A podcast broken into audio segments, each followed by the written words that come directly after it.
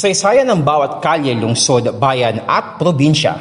Saan ito nanggaling? Kanino ito'y pinangalan? Ano ang mga naganap dito? Tunghaya ng mga literal na kwentong bayan dito lang sa GPS Podcast. ang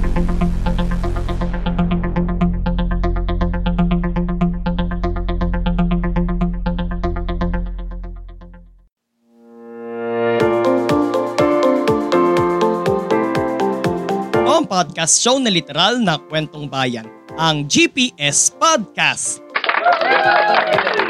For this episode mga kapodcast, uy tara. Nauso na ngayon yung ganong tagline. So for this video, Una ko naririnig yan sa mga vlogs eh kapag ka meron silang gagawing content dun sa ano, sa bubuhay nilang vlog. So for this video mga kapodcast,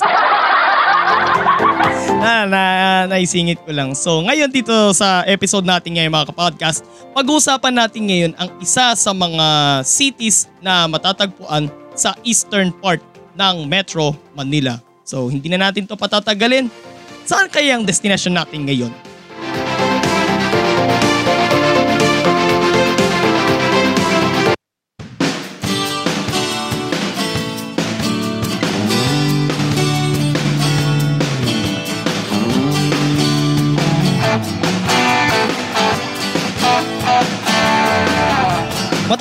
Matatagpuan sa pinakadulong silangang bahagi ng Metro Manila ang lungsod ng Pasig. Naliligiran ito ng mga lungsod ng Quezon at Marikina sa north, Mandaluyong sa west, at mga lungsod rin ng Makati at Tagig pati na ang bayan ng Pateros sa south.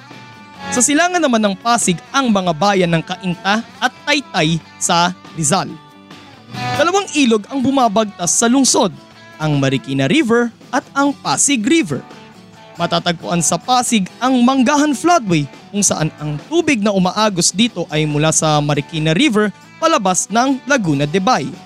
Layo ng Manggahan Floodway na mabawasan ng pagbaha sa bahaging iyon ng Metro Manila tuwing tag-ulan sa pamamagitan ng paglipat ng agos ng tubig sa Marikina River patungo sa Laguna de Bay na siya namang nagsisilbing reservoir nito kasi siguro ng araw mga kapodcast, yung agos ng tubig mula Marikina River is napupunta sa Pasig River. And ito yung nagkukos ng mga pagbaha sa Metro Manila. So ang naisip na solusyon ay magtayo ng floodway which is ito nga yung Manggahan Floodway kung saan yung agos na supposedly papunta sa uh, Pasig River mula Marikina River ay liliko siya para magdadivert siya ng daan. Tapos ang magiging labas niya ay sa Laguna de Bay. Ang Pasig ay may lawak na 34.32 square kilometers and as of 2020 census ng Philippine Statistics Authority, nasa 803,159 ang total population ng Pasig City. Nahati ang lungsod sa 30 mga barangay. Sa labing siyam na mga tulay na tatawid sa Pasig River, anim dito ang matatagpuan sa Pasig ang Santa Monica Lawton Bridge na patungo sa lungsod ng Makati at kokonekta rin sa daan patungong Bonifacio Global City o BGC sa Tagig. Ang C5 Bridge na babagtas sa C5 patungo ring Makati. Ang Kaundaran Bridge, Bambang Bridge, Arsenio Jimenez Bridge at ang Napindan Bridge na babagtas naman sa C6 patungong Tagig. Ilan sa mga pangunahing kalsada na matatagpuan sa Pasig ay ang Ortigas Avenue, Julia Vargas Avenue, Emerald Avenue, Shaw Boulevard, Pioneer Street, C5, Meralco Avenue, Pasig Boulevard, Marcos Highway, Amang Rodriguez Avenue, Dr. Sixto Antonio Avenue at Caruncho Avenue. Share ko lang mga kapodcast ano, bigla ko lang naalala yung isang kanta ng Eraserheads noong 1999 yung pamagat ay 68 Dr. Sixto Antonio Avenue. Napakinggan ko na siya once and parang ang kwento ng kanta is umiikot sa na-witness ng dati nilang frontman na si Eli Buendia. Yung na-witness niyang stabbing incident sang maulang gabi dun sa kanyang childhood home sa Pasig City. Nasa boundary ng Pasig at Marikina ang isa sa mga istasyon ng LRT Line 2 ang San Polan Station na matatagpuan along Marcos Highway.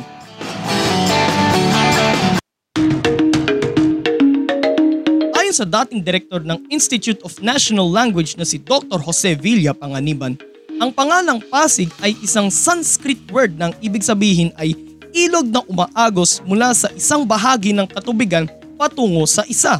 Ang tinutukoy dito ay ang Pasig River na umaagos mula Laguna de Bay hanggang Manila Bay.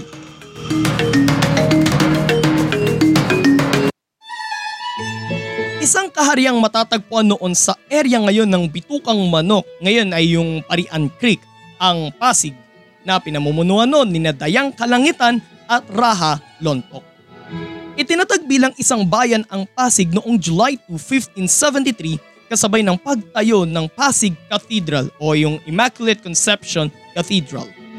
Dinala rin sa simbahang ito ang imahe ng Our Lady of the Visitation na naging Our Lady of the Immaculate Conception noong April 25, 1587 kung kaya't itinuturing na patrona ng mga taga-Pasig ang Our Lady of the Immaculate Conception of Pasig. Subalit sanhi ng pang-uusig ng mga Kastila sa Maynila, taong 1603 nang lumusob ang mga Chino sa Pasig kung saan ay nag-vandal sila at nanunog ng dalawang simbahan. Muli silang umatake noong 1639 pero marami sa kanila ang nasawi dahil dito ay nag-alsa ang mga Chino sa Sagad na noon ay isa pa lamang siyang visita ng Pasig which is now ito na yung Barangay Sagad doon sa Pasig City. At nanunog ng mga simbahan at pamayanan sa Pasig at sa kabilang bayan ng San Mateo. Taong 1740 nang itatag ng kura paroko ng Pasig na si Father Felix de Trillo ang Beaterio Colegio de Santa Rita isa sa pinakamatandang paaralan sa Pilipinas na para sa mga kababaihan na sa kasalukuyan ay kilala na bilang Colegio del Buen Consejo. The next year, ipinatayo ng paring Agustinong si Father Domingo Diaz kasama ng mga sangli mestizos ng Sagad, which is yun nga yung barangay Sagad, ang isang tulay sa may bitukang manok na gawa sa marmol, ilagyan ng bubong at dinisenyo na katulad sa Oriental Pagoda. Ang tulay na ito ay unang tinawag na Puente de Parianfilio hanggang sa naging Puente de Fray Felix de Trillo mula sa pangalan ng dating pura paroko ng Pasig which is si Father Felix de Trillo. November 8, 1762 nang lumusog ang nang lumusob ang hukbo ng mga Briton sa Pasig. Sinugod nila ang mga simbahan, kumbento, paaralan at ilang mga gusali. Ilan din sa mga kampana ng simbahan ang ginawang mga kanyon, ginawang kanyon ng mga British. Ang kampanaryo naman ng Pasig Cathedral ay ginawang watchtower ng mga Briton laban sa mga Kastila. Taong 1852 nang ipatayo ni Don Cecilio Tec y Cabrera ang pinakamatandang bahay sa Pasig. Ang bahay na bato o mas kilala bilang bahay na tisa. Taong 1881 naman nang ipatayo naman ni Don Apolonio Santiago ang isa pang bahay na bato sa ngayoy barangay San Jose. Ito ay di kalayuan doon sa itinayong bahay na Tisa. Ito ay naging Cuartel del Guardia Civil noong 1884 at noong August 29, 1896 sa kasagsagan ng himagsikang pinangunahan ng Supremo ng Katipunan na si Andres Bonifacio, matagumpay na nakubkob ng mga katipunero sa Pasig ang Cuartel del Guardia Civil ang kaganapang ito ay binas, binansagang nagsabado sa Pasig. February 8, 1899 nang sumuko ang Pasig sa mga Amerikano. Simula noon ay nagsidatingan pa ang puwersa ng mga Amerikano sa Pasig. June 11, 1901 nang itatag sa bisa ng Act No. 137 ng Philippine Commission ang probinsya ng Rizal. Isa ang Pasig sa mga dating bayan ng probinsya noon ng Maynila na isinama sa Rizal at nagsilbing kapitolyo ng itinatag na probinsya. Matapos ang Philippine-American War, ang dating Cuartel de la Guardia Civil ay napasa kamay ng isang Doña Clara Tambunting de Oliveros at noong 1922 naman ay napunta ang pagmamayari nito sa isang Domingo Guanyo kung kaya't ang tawag sa bahay na yun ngayon ay Guanyo Residence.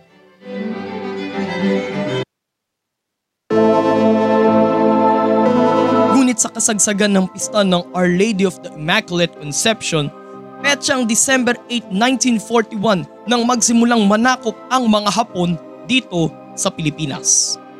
Matapos masakop ang Maynila, kinahapunan ng January 2, 1942 nang sinakop na rin ng mga Hapon ang Pasig. Kasabay din ng nagaganap noon na Battle of Manila mula February 18 to 21, 1945, nilusob rin ng mga Amerikano ang Pasig at pinalaya ito mula sa mga Hapon.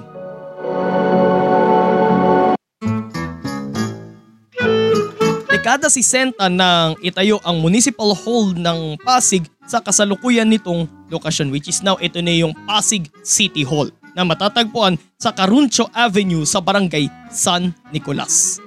Taong 1974 naman nang itayo ang isa sa pinakamalaking palengke sa bansa, ang mutya ng Pasig Public Market na kilala ngayon, kilala rin ngayon bilang Pasig City Mega Market. Under the Presidential Decree number 824, isa ang Pasig sa mga isinama sa binuong National Capital Region o Metro Manila noong November 7, 1975. Pero ito pa rin ang siyang kapitolyo ng probinsya ng Rizal. July 26, 1994 nang pumasa sa Senado at sa Kamara ang Republic Act No. 7829 na kung saan magiging isang highly urbanized city ang Nooy Bayan ng Pasig. Nilagdaan nito ni dating Pangulong Fidel V. Ramos noong December 8, 1994 at naratipikahan sa pamamagitan ng nangyaring plebisito noong January 21, 1995. Mula noon ay isa ng highly urbanized city ang Pasig. March 4, 2009 nang mabuksan ang provincial capital ng Rizal sa Antipolo, bagaman ang de jure capital ng probinsya ay ang Pasig. Samantalang yung Antipolo naman ang siyang de facto capital ng probinsya ng Rizal. Ngayon, ano pagkakaiba kapag ka sinabing de facto at de jure?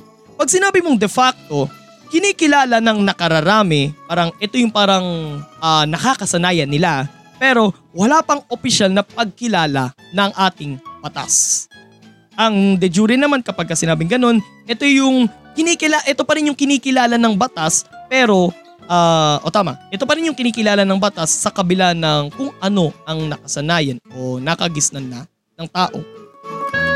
Pero noong June 19, 2020, nilagdaan ni dating Pangulong Rodrigo Duterte ang Republic Act No. 11475 na siyang formal na naglilipat sa kabisera ng Rizal sa Antipolo mula sa Pasig.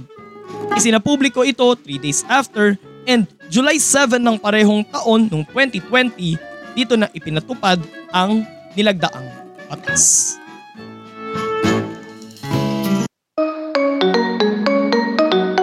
Karamihan sa mga malalaking kumpanya sa bansa ay matatagpuan sa lungsod ng Pasig gaya ng Meralco kung saan ang chairman nito ay si Manuel V. Pangilinan, ang San Miguel Food and Beverage Incorporated na subsidiary ng San Miguel Corporation at ang JG Summit Holdings Incorporated na itinatag ni John Gokongwei Jr.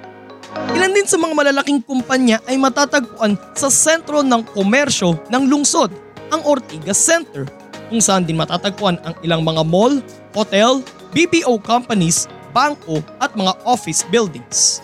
May ilan ding mga istasyon ng telebisyon at radyo ang matatagpuan din sa Ortigas Center. Di kalayuan sa Ortigas Center, matatagpuan ang Metro Walk, isang commercial hub na itinatag noong 2005 at matatagpuan nito sa panulukan ng Ortigas Avenue at Meralco Avenue. Maraming shoppingan, depot warehouses, stalls, restaurants at mga bar ang matatagpuan dito. Ilan din sa mga shoppingan na mapupuntahan sa Pasig ay ang Robinsons Metro East, Ayala Malls Feliz, Ayala Malls The 30th, Estancia, SM Center Pasig at Chendesitas.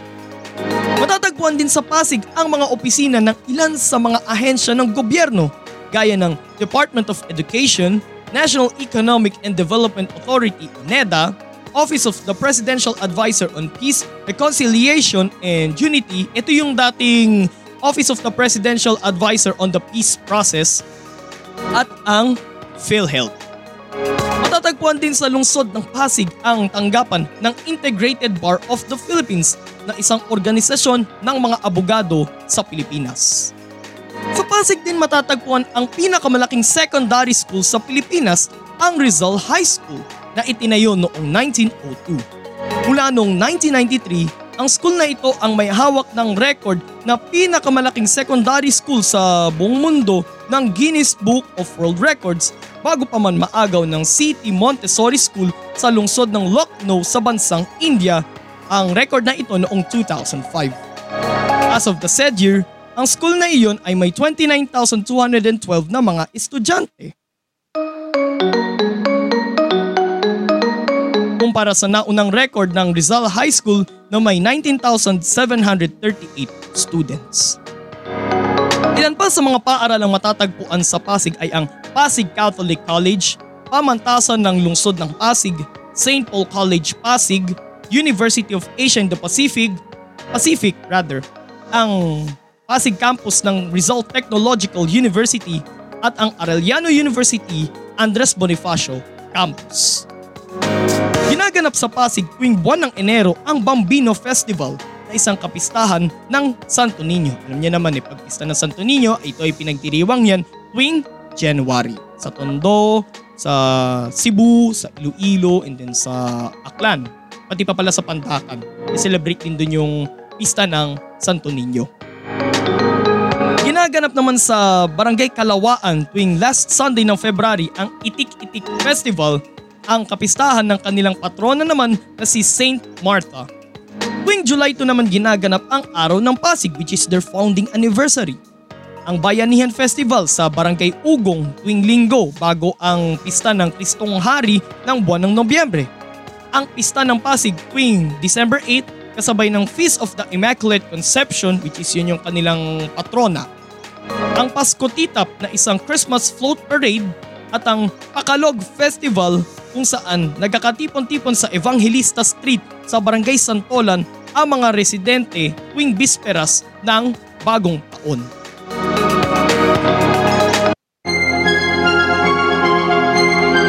Sa mga pwedeng pasyalan sa Pasig ay ang Immaculate Conception Cathedral. Ito nga yung sinasabi ko kanina ng Pasig Cathedral. Ang Pariang Creek. Parian Creek, ito ang dating makasaysayang bitu bitukang manok ang Pasig Revolving Tower kung saan sa 11th floor ng tower ay may restaurant na literal na umiikot. Ang May Bunga San Antonio Abad Church, ang Pinagbuhatan San Sebastian Church, ang Bahay na Tisa, ang Guanyo Residence, ito yung dating kwartel del Guardia Civil, ang Dimasalang Bakery, ang pinakamatandang panaderya sa buong Pasig na itinayo noong 1919 ni Ambrosio Losada ama ng international violinist na si Carmencita Rosada. Ang Pasig City Museum na itinayo ng dating alkalde ng Pasig na si Don Fortunato Concepcion noong 1937 at nagsilbing headquarters at detention center ng mga Hapon noong World War II. Pero nung una, itinayo ito bilang isang mansyon. And then ito nga, nung World War II ay naging headquarters at naging kulungan ito noong uh, ng mga Hapon. Isa rin ito sa mga niliberate ng mga Amerikano noong February 4, February 19, 1945 at napasa kamay naman ng lokal na pamahalaan ng Pasig noong 1980. Naging library and museum at mula noong 2001 ay dito na siya naging museo.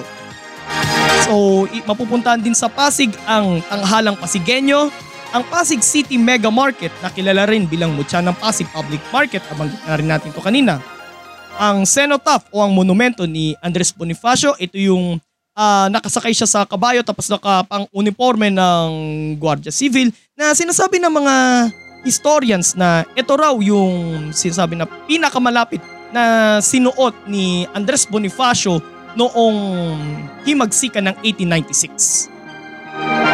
Mapupuntahan din sa Pasig ang Plaza Rizal, ang Pasig City Rainforest Adventure Experience at ang Arc Avalon Zoo. Matatagpuan din sa lungsod ng Pasig ang ilan sa mga kilalang indoor venue sa bansa.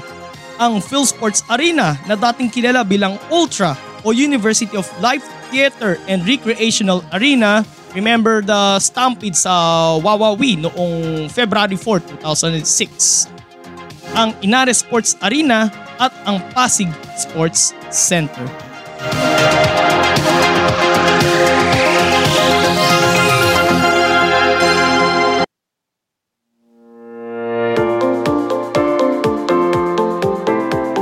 And there you have it mga kapodcast, ang geography, history at mga pwedeng puntahan sa lungsod ng Pasig. Para sa susunod na episode dito sa GPS Podcast, ang susunod na destination natin ay around Metro Manila rin pero malapit lang sa Pasig. O ayan, may clue na kayo mga kapodcast. So more episodes coming your way so subscribe to our YouTube channel Podcast Demands and don't forget to click the notification bell button. And mag-follow po kayo sa ating Facebook, Instagram at TikTok account ng Podcast Demands at i-follow niyo po ang Facon Truck sa podcast at GPS Podcast sa Spotify, Anchor, Pocket Cast, Google Podcast, Red Circle, and para lang to sa GPS Podcast sa Apple Podcast. Ito po si Mans at ito ang podcast show na literal na kwentong bayan, ang GPS Podcast. God bless everyone. God bless the Philippines. Purihin po ang Panginoon.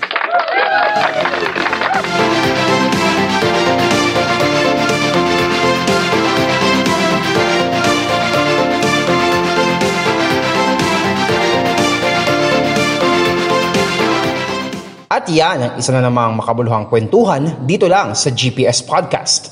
Pakinggan ang GPS Podcast sa Spotify, Anchor, Google Podcast, Apple Podcast, Red Circle, at Pocket Cast. At mag-subscribe sa podcast ni Mans sa Facebook, Instagram, YouTube, at TikTok. Walang chismisan, kwentuhan lang.